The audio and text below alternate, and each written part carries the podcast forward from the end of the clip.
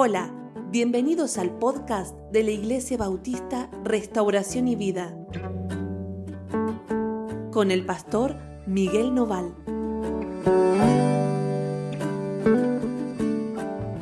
Hola, ¿cómo andan? Dios los bendiga muchísimo. Bueno, estamos juntos para compartir nuestro devocional de hoy, ¿sí? En el capítulo 6 de Éxodo. En el capítulo 6 de Éxodo, el devocional de hoy se titula Herederos de un llamado poderoso. Herederos de un llamado poderoso. Y vamos a leer este capítulo, así que acompáñame si en la lectura. Dice, entonces, y voy a empezar desde el versículo 22 del capítulo 5 para introducirnos en el capítulo 6. Dice, entonces Moisés se volvió a Jehová y dijo, Señor, ¿por qué afliges a este pueblo? ¿Para qué me enviaste? Porque desde que yo vine a Faraón para hablarle en tu nombre, ha afligido este pueblo y tú no lo has librado. ¿Se acuerdan? Decíamos ayer que Moisés entró delante de Faraón con un mensaje de parte de Dios, que decía, Jehová, el Dios de los hebreos, nos ha encontrado y nos pide que vayamos caminos de tres días al desierto para ofrecerle sacrificio, para ofrecerle culto. Y Faraón les había dicho, no, yo no sé quién es Jehová y tampoco voy a dejar ir al pueblo libre. Y es más, como veo que están ociosos, les voy a duplicar la carga. Y el pueblo terminó peor que como estaba antes. Y entonces es Moisés el que viene y trae este reclamo delante de Dios, porque Moisés y Aarón se habían vuelto las personas más odiosas del momento. Era despreciado por Faraón, pero también por el pueblo, porque ellos lo veían como los causantes, como los causantes de su dolor, de su angustia. Y entonces él va y le dice al Señor esto. Y ahora sí, vamos a leer el capítulo 6. Dice, y Jehová respondió a Moisés, ahora verás lo que yo haré a Faraón, porque con mano fuerte los dejará ir y con mano fuerte los echará de su tierra.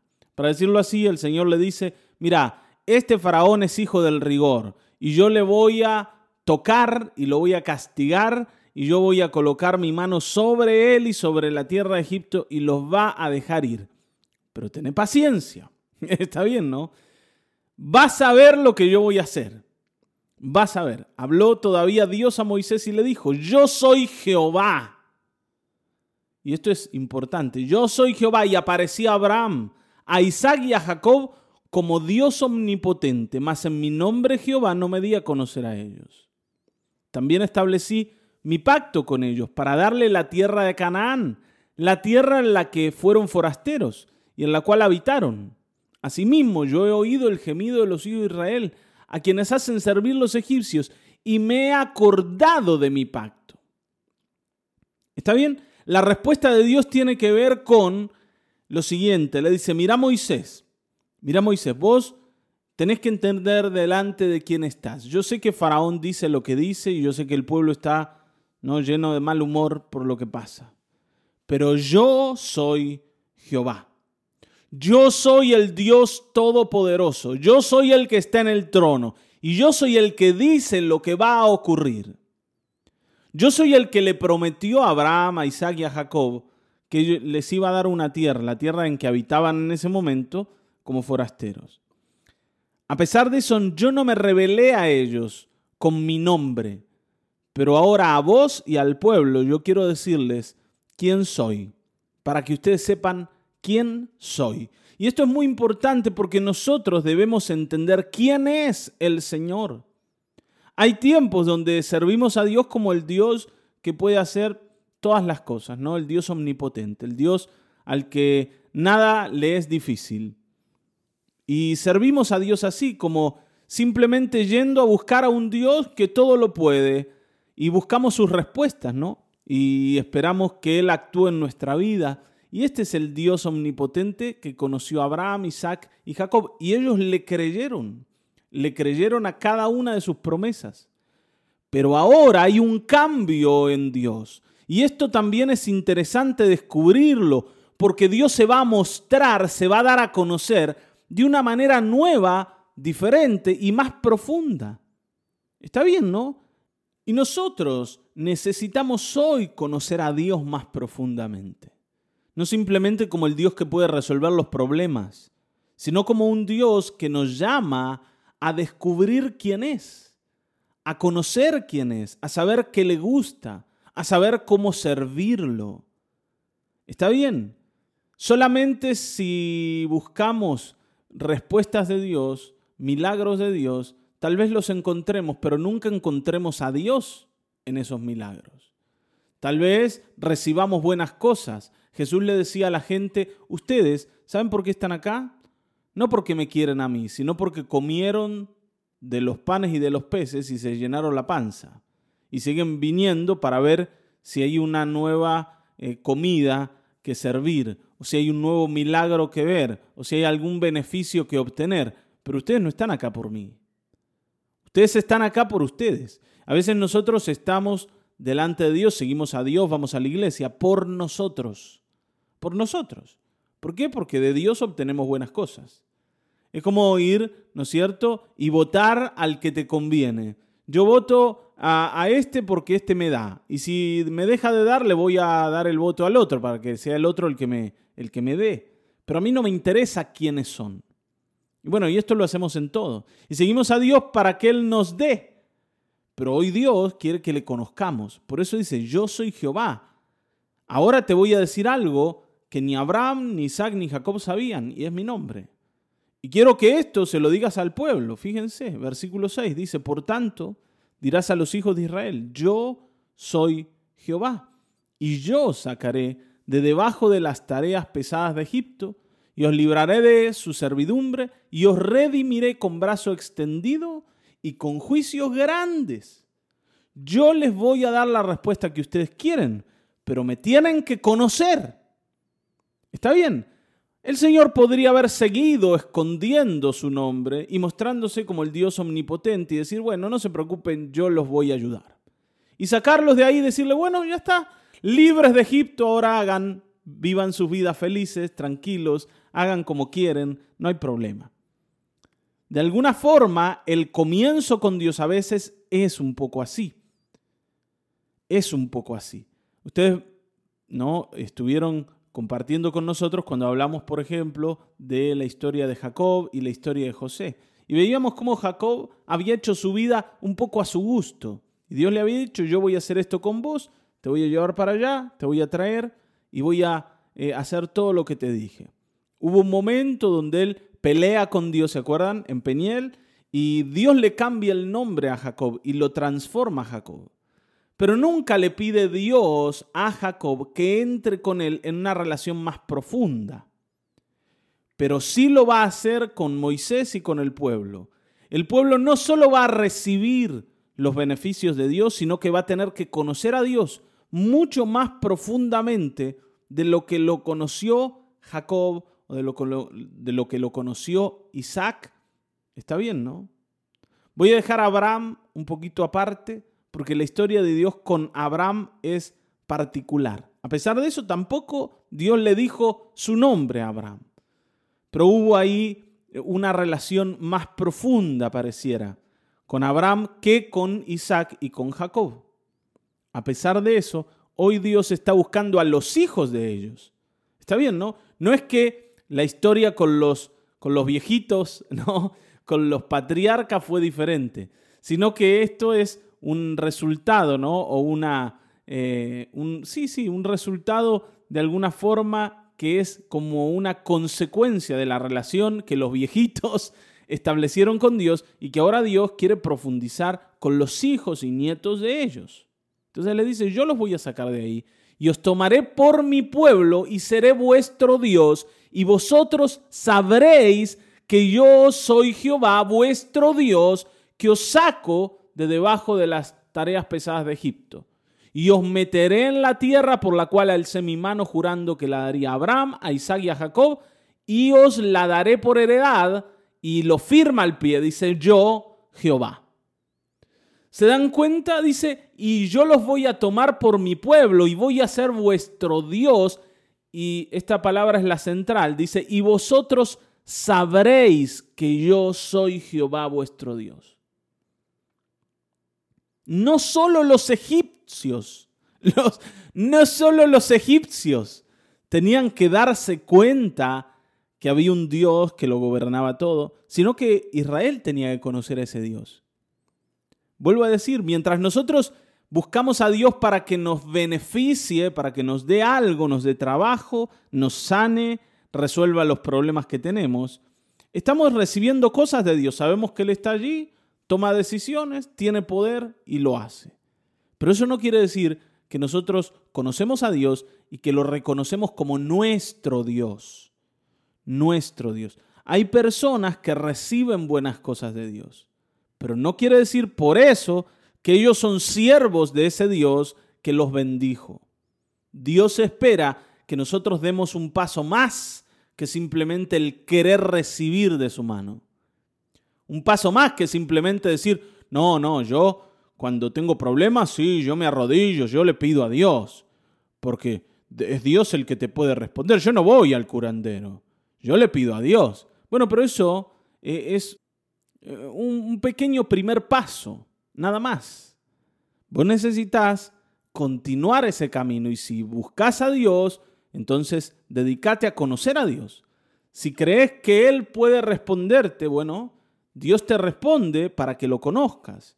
El Señor ha enviado, Dios Padre ha enviado a su Hijo Jesucristo para que Él sea un camino claro para nosotros para llegar a la relación con nuestro Padre. Y esto es lo que Dios espera que Moisés haga con el pueblo de Israel, que Él les enseña a ellos a conocerle.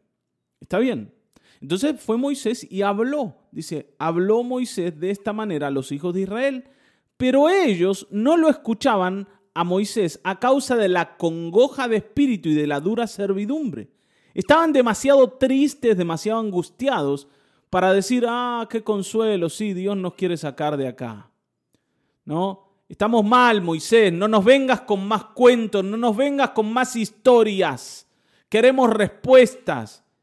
¿Vieron? Esto es como cuando el gobierno te dice que tiene un plan para sacar la economía adelante, pero vos tenés hambre hoy y vas a tener hambre mañana y vas a decir, bueno, ¿y para qué me sirve el plan? Y a veces así nos relacionamos con Dios, pero Dios es más que el gobierno. Dios es más que un plan para sacarte de donde estás. Dios te ha metido donde estás para que desde ahí aprendas a descubrirlo y a conocerlo. Dios sabe por lo que estás pasando y permite que pases por ahí, porque si no fuera así, nosotros jamás buscaríamos a Dios. Jamás.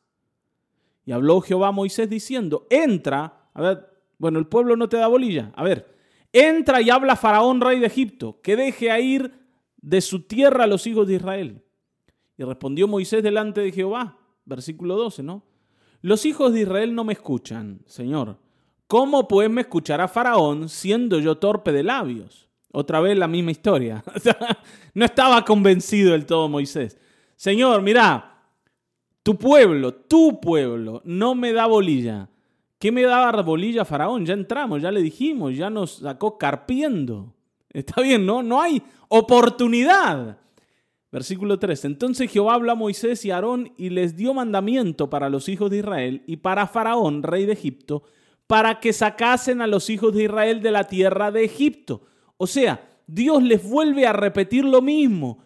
Yo voy a hacer esto. Tenés que ir y tenés que hablar y tenés que decir lo que te digo que digas. No hay más respuesta que la que ya te di. No hay más mensaje que el que ya conoces. Solamente tenés que creer en él. Hermanos, ¿saben cuántas veces hemos hablado el Evangelio a personas llenas de problemas y las personas dicen, no, pero eso ya lo conozco? Eso ya, ya me lo enseñaron. Me lo enseñaron más. En la escuelita bíblica, cuando era chico, me enseñaron eso. Pero yo ahora tengo problemas. Yo quiero otra, otra respuesta. A ver, no hay un milagrito por ahí que se escape, que se caiga del bolsillo. No hay nada así como especial. Y entonces uno dice, Señor, sana a esta persona. Señor, dale trabajo a esta persona. Y el Señor dice, ya te dije lo que hay que decir. ¿Qué? ¿Qué hay que decir? El Evangelio. Decirle que es pecador. Decirle que necesita a Cristo, a quien yo envié, Hablale de la cruz, hablale de la muerte, hablale del cuerpo y de la sangre derramada de Cristo, hablale de la resurrección, hablale de que si tiene fe puede salvarse. Y uno dice, Señor, pero ya se lo dije y no me cree. Pero hermanos, ¿hay otro mensaje que podemos dar? ¿Hay algo más que podemos decir? No hay nada más. No hay nada más. El mensaje es el mismo. Y uno dice, bueno, Señor, pero entonces no me estás dando las respuestas que yo necesito para darle a la gente, para darle a mi familia. Yo no sé eh, si, te ha tocado vivir situaciones parecidas a esta que te voy a mencionar, como cuando un padre tiene que decirle a los hijos que no hay plata, que no hay, que que no tienen y que no pueden comprar estas cosas que los chicos piden o quieren, incluso a veces ni siquiera lo más básico, ¿no? No hay para comer hoy. O no hay otra cosa que no sea arroz. Sí, papá, pero ya comimos ayer arroz y antes de ayer también. Y venimos así de la semana pasada. Sí, hijo, pero no hay otra cosa. Esto es lo que hay. Pero uno le dice, pero confiamos en Dios porque Dios nunca nos ha fallado. Y es como que vos tenés que decir un mensaje que tus hijos no, no, no, no creen, no toman, porque ya están cansados de oírlo. Sí, pero esto es lo mismo que me venís diciendo de antes. Pero a ver, hay otra cosa por decir, esto es lo que quiero que entendamos. ¿Hay algo más por hacer más que confiar en Dios hasta el final? Por eso en Apocalipsis dice el Señor, y el que perseverare hasta el fin será salvo. El que perseverare hasta el fin recibirá la corona. Si yo no llego hasta el fin, no me encuentro con la respuesta de Dios, con la salvación de Dios o con el premio de Dios. Y para eso, para perseverar, yo me tengo que convencer de que el mensaje que Dios ya me dio sigue estando vigente, aunque yo con mis ojitos esté viendo una situación terrible adelante. Dios sigue estando en el trono, aunque yo no lo vea, aunque yo esté bajo, pareciera, ¿no? Bajo la pata de Satanás o del faraón, Dios sigue siendo el que reina y Dios va a dar sus respuestas a su debido tiempo. ¿Vamos acá? Bueno, está bien, ¿no? Y dice, fíjense, versículo 14, parece que cambia, ¿no? El, el autor, que es Moisés mismo, el autor de Éxodo. Y dice, estos son los jefes de las familias por sus padres. Los hijos de Rubén, el primogénito de Israel, Anoc, Falú, Esrom y Carmí. Perdonen si algún nombre me lo, me lo trabuco, ¿eh? pero son todos nombres complicados. Estas son las familias de Rubén. Los hijos de Simeón, Gemuel, Jamín, Oad, Jaquín, Soar y Saúl, hijo de una cananea. Estas son las familias de Simeón. Estos son los nombres de los hijos de Leví. Ahora va a hablar de los de Leví por sus linajes. Gersón, Coat y Merari.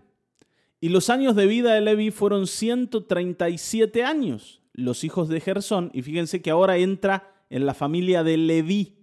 Los hijos de Gersón, Libni y Simei por sus familias. Y los hijos de Coat, Amran, Izar, Hebrón y Uziel y los años de vida de Coat fueron 133 años. Y los hijos de Merari, Mali y Musi, estas son las familias de Leví por sus linajes. Y Amram, Amram, que es hijo sí de eh, Coat, de Coat, Amram tomó por mujer a Jocabed su tía. No, bueno, algo extraño ahí, pero a su tía, la cual dio a luz a Aarón y a Moisés. O sea, Moisés es hijo de Amram, que es hijo de Coat, hijo de Leví, hijo de Israel o Jacob. ¿Sí? ¿Se acuerdan que Jacob fue renombrado por Dios como Israel? Otra vez, apareció Jacob o Israel, después tuvo uno de sus hijos, fue Leví, ¿sí? Y Leví tuvo un hijo que se llamó Coab, Coat, perdón, Coat, uno de sus tres hijos, y Coat tuvo a otro hijo, se llamó Amram, y este es el padre de Moisés y de Aarón. O sea, Aarón es descendiente de Jacob, es descendiente de Isaac y es descendiente de Abraham. Por tanto, él es heredero del llamado, es heredero de las promesas y es heredero de todo lo que Dios quiere hacer con Israel. Moisés tiene que entender que sobre él pesa ese, esa promesa, pero también pesa ese llamado de Dios. No es alguien que apareció de la nada y Dios tomó de golpe así, dijo, bueno, a ver, ¿qué hacemos? Ya se murió Jacob, bueno, agarro a este. No, no fue así. Y esto te lo digo por qué, porque vos no sos producto, ¿no es cierto?, de, eh, no sé, una, una moneda tirada al aire de Dios. No es que Dios metió la mano así adentro de la urna llena de papelitos de nombre y sacó el tuyo y dijo, ah, bueno, a ver, vamos a hacer con este. ¿Cómo se llama? Miguel. Bueno, esperamos que sea bueno. Está bien, ¿no? El Señor hace con Moisés y hace con Aarón porque los ve a ellos a través de sus padres. Ellos son herederos de ese llamado que Dios le dio a Abraham, que comenzó con Abraham y que ahora está recayendo sobre ellos. Y espera a Dios que ellos crean no solo a la, a ver, al mensaje actual, a la promesa actual, sino a todas esas promesas que Dios viene dándole a la familia de generación en generación. Hoy no estás delante del Señor porque sí, hay alguien a quien Dios ha mirado y a través de esa persona te ha llamado por tanto, hay mucho peso sobre nosotros, pero hay mucha promesa y hay mucho que Dios quiere hacer con tu vida. Y a través tuyo va a mirar a tus hijos y a tus nietos y a los que vienen para adelante también. ¿Te das cuenta, no? Y esto es muy importante. Dice, los años de vida de Amram, o sea, el padre de Moisés, fueron 137 años. Y los hijos de Isar, Coré, Nefeg y Sicri y los hijos de Uziel, Misael, Alfán y Sitri. Y tomó Aarón, Aarón, el hermano de Moisés, por mujer a Elizabeth, hija de Aminadab, hermana de Nazón, la cual dio a luz a Nadab, Abiú, Eleazar e Itamar. O sea, Aarón tenía cuatro hijos. Su mujer era Elizabeth. Y los hijos de Aarón eran Nadab y Abiú, que tienen una historia terrible después, más adelante, ya lo vamos a leer con Dios. Y después tenía a Eleazar e Itamar. Estos eran los, serían los sobrinos de Moisés. Y sigue mencionando personas y dice, y los hijos de Coré, Asir, Elcana y Abiasaf. Estas son las familias de los coreitas. Y Eleazar, hijo de Aarón, tomó para sí mujer de las hijas de Futiel, la cual dio a luz a Finés, y este finés es importante en la historia, después con Moisés más adelante ya lo vamos a ver también. Y estos son los jefes de los padres de los levitas por sus familias. ¿Por qué menciona a toda esta gente? Por esto, porque ellos eran jefes de los padres de los levitas, cada uno por su familia. Moisés es parte de la tribu de Leví. Y esta tribu es la que se va a encargar luego, más adelante, del servicio a Dios va a ser aquella tribu elegida por Dios para esto. Y dice, este es aquel Moisés y aquel Aarón. Está bien, ¿no? Este es aquel Aarón y aquel Moisés a los cuales Jehová dijo, sacad a los hijos de Israel de la tierra de Egipto por sus ejércitos. Estos, estos son los que hablaron a Faraón, rey de Egipto, para sacar de Egipto a los hijos de Israel. Moisés y Aarón fueron estos. O sea, está diciendo, ¿se dan cuenta que este Moisés y este Aarón que está acá delante de Faraón no son producto de la casualidad? No son producto de que, vamos a decir, alguien se le ocurrió llamar a dos desconocidos y los puso ahí de la nada. Estos tienen una historia y están acá por la historia que hay detrás de ellos. Porque detrás de ellos están las promesas de Dios porque detrás de ellos está el respaldo de Dios que comenzó hace mucho tiempo atrás. Hace muchas generaciones atrás comenzó. Y hoy está sobre ellos también. El respaldo de Dios es grande, no hay razón para dudar. Por eso hoy colocamos como nombre de este devocional esto, ¿no? Un herederos de un llamado poderoso. Porque nuestro llamado a ser siervos de Dios es un llamado que no comienza con nosotros, sino con muchos otros atrás que le creyeron al Señor. Pablo dice que todos los creyentes son hijos de Abraham y que las promesas de Abraham son para los que creen. O sea, nuestra historia también comienza hace mucho tiempo. Y hoy tenemos que tomarla. Hoy tenemos que abrazarnos a ella. Y esto nos ayuda un poco, y, lo enfatizo en particular, porque nos ayuda a salirnos de los problemas. Porque nosotros tenemos problemas que comienzan con nosotros y van a terminar con nosotros. Como digo, ¿no? La situación económica, una enfermedad, un problema familiar, un problema de la índole que sea, ¿no? No sé, te chocaron el auto, te pasó algo, alguien te estafó, te robaron. Y entonces uno dice, ¿por qué me pasa esto? Y no se da cuenta que ese es un punto, ¿no es cierto?, en un mar de bendición y de llamado de Dios y de plan de Dios sobre tu vida y que esto no va a anular nada, nada de lo que Dios dijo que iba a hacer con, con vos, con tu casa, con ustedes. Está bien.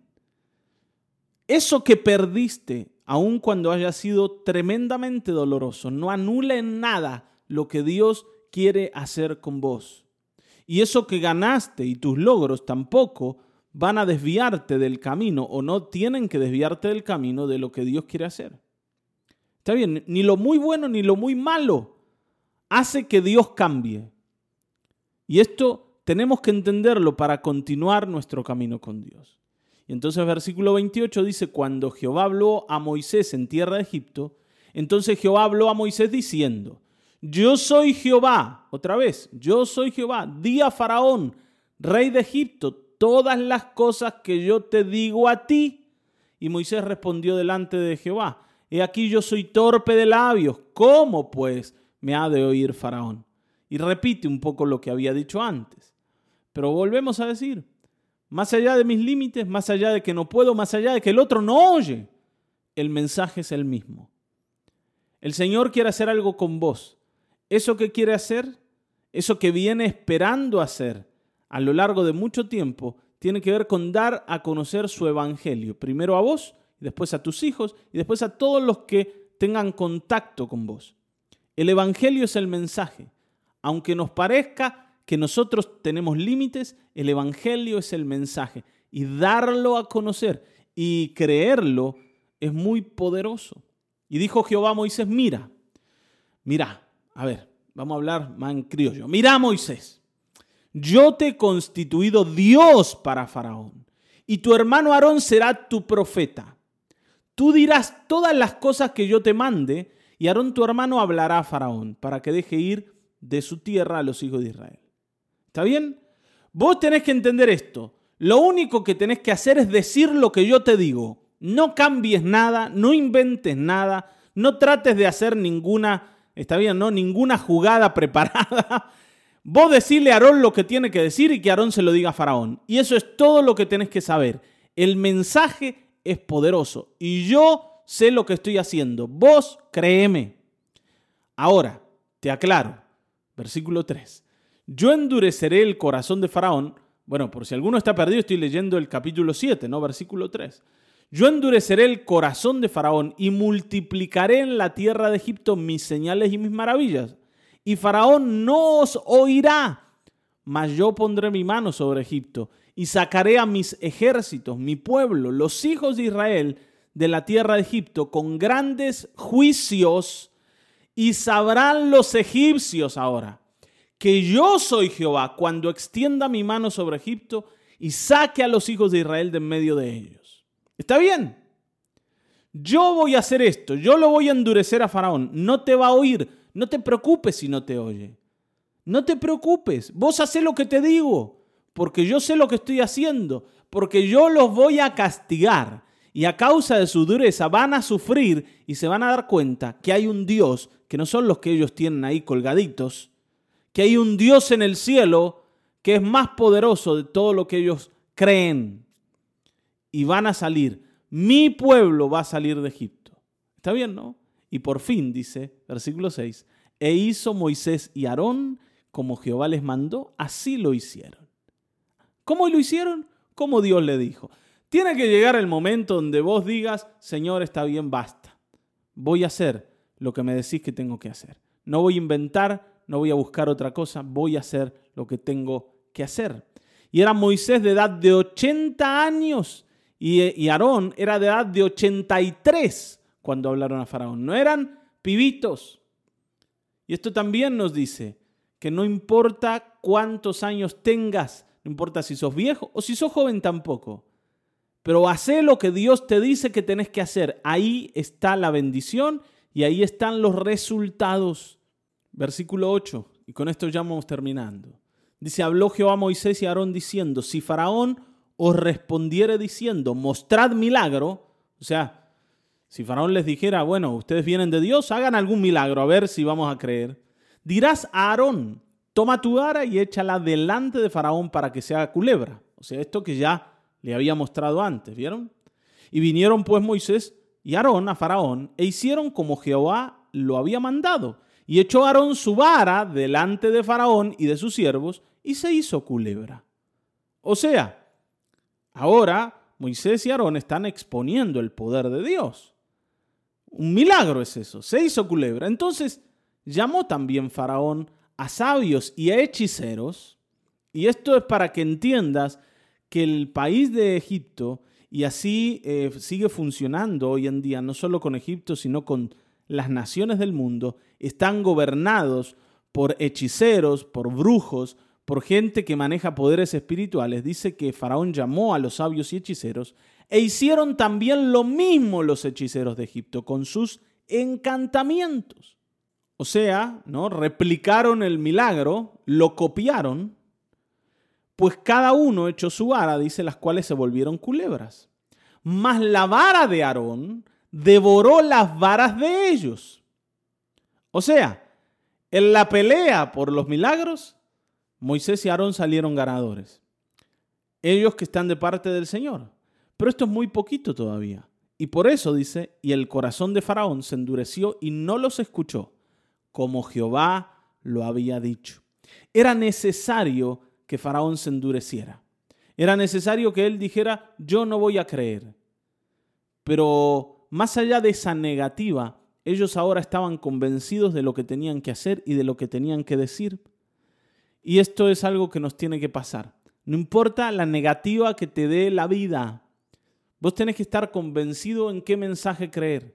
Y cuando estés convencido, perseverar en ello, porque solo allí están las respuestas de Dios. Espero te haya servido este devocional y espero te haya servido esta reflexión para poner tu mirada en el lugar correcto y que hoy tu seguridad esté en el Dios que lo gobierna a todos desde su, trono.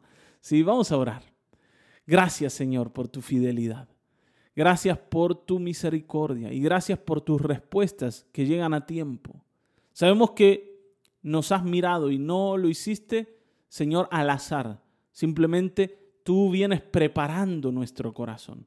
El corazón, Señor, a través de muchos años, a través de incluso el testimonio del Evangelio que llegó a nuestros padres o a nuestros abuelos y que tal vez en otro tiempo no fue creído, pero que hoy vuelve con fuerza a nosotros y nos toca. Señor amado, gracias porque sigues llamándonos y porque sigues respondiéndonos. Que esta mañana, Señor, podamos creerte profundamente y aferrarnos a ti con todo lo que tenemos, porque aunque en la vida encontremos dolor, tú sigues estando allí para decirnos que quieres sacarnos a una vida abundante. En el nombre de Cristo Jesús, amén, amén, amén. Hasta aquí hemos llegado. Nos volveremos a encontrar en el próximo episodio de Mañanas de Restauración y Vida Dios te bendiga.